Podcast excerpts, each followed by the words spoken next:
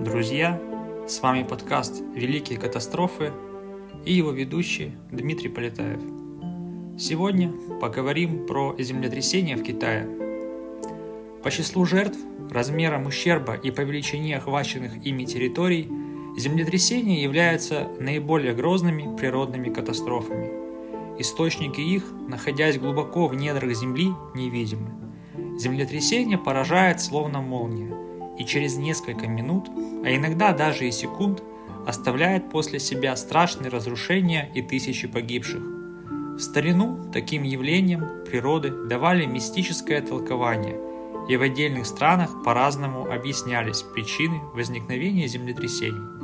Но есть у них и одно общее. Землетрясение – это будто бы движение некоего реального или мифического животного, гигантского, скрытого где-то в глубинах Земли – в отдельных районах Бирмы до сих пор существует предание о том, что Земля окружена кольцом змей, и когда время от времени они двигаются, то вызывает сотрясение почвы и всей Земли. Легенда, согласно которой Землю поддерживает множество змей, не дающих ей упасть в море, существует и в Индии. Когда змеи перебрасывают ношу друг другу и возникает землетрясение – а среди жителей восточной части Индии существует другая легенда. Землю на своих рогах поддерживает буйвол. Когда он приходит в ярость и начинает мотать головой, начинается землетрясение. Но землетрясения происходят на нашей планете не повсеместно.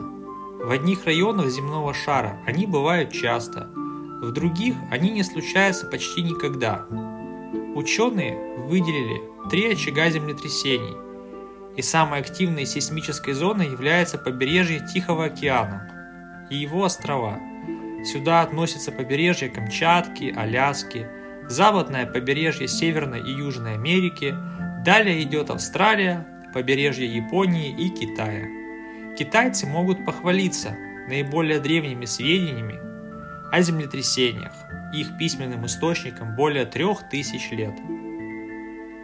Первое из известных устройств для обнаружения землетрясений тоже принадлежит китайцам.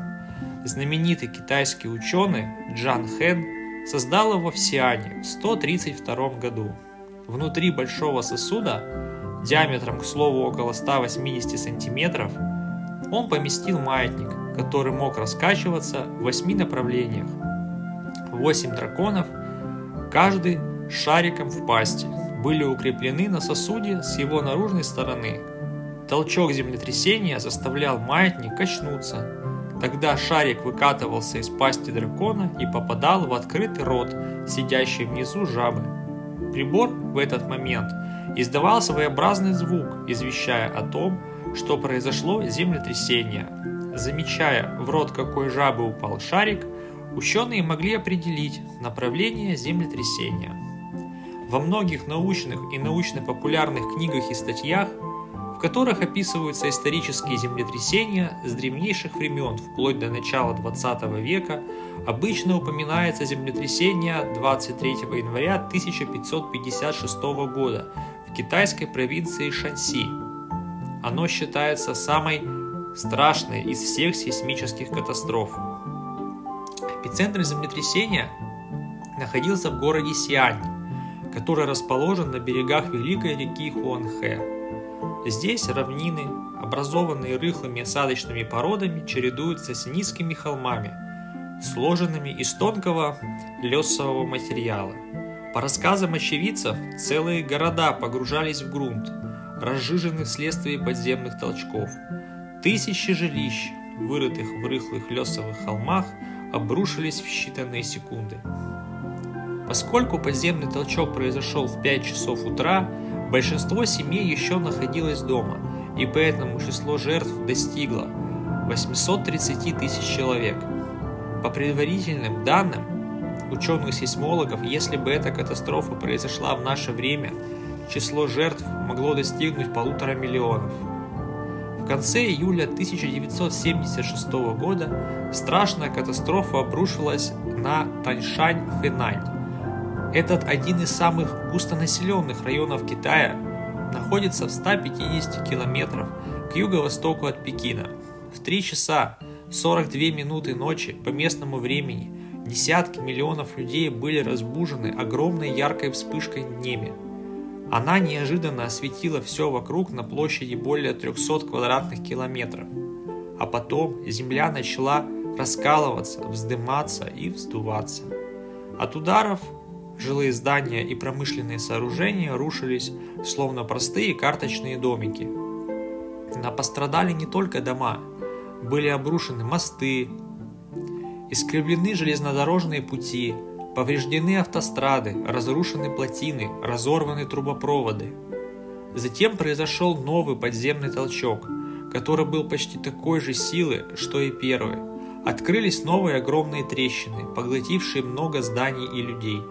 Сильнейший автершок произошел в тот же день, около 7 часов вечера, всего в нескольких километрах от места утреннего толчка.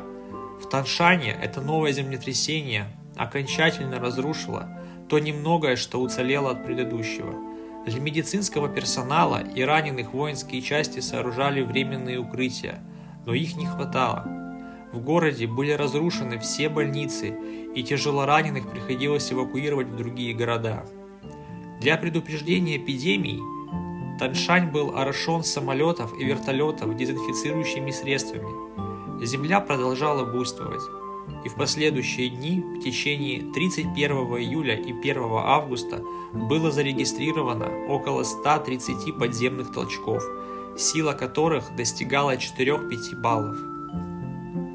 Город Таншань – индустриальный центр с полуторамиллионным населением – находившийся в эпицентре землетрясения, превратился в руины. Очень сильно пострадал и расположенный к югу от него город Тяньцзинь, хотя расстояние между ними было 110 километров. Серьезной проблемой стало водоснабжение, так как были разорваны многие водопроводные магистрали.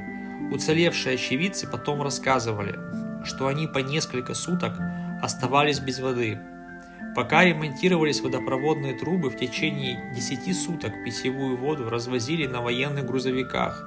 Воду доставляли даже из Пекина и Тяньцзиня. Землетрясение ощущалось во всех направлениях от Таньшаня на протяжении 800 километров.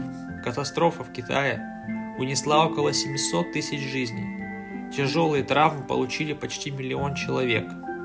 Экономический ущерб от него составил огромную сумму – около 2 миллиардов долларов. Такой катастрофы не было в Китае на протяжении последних 500 лет.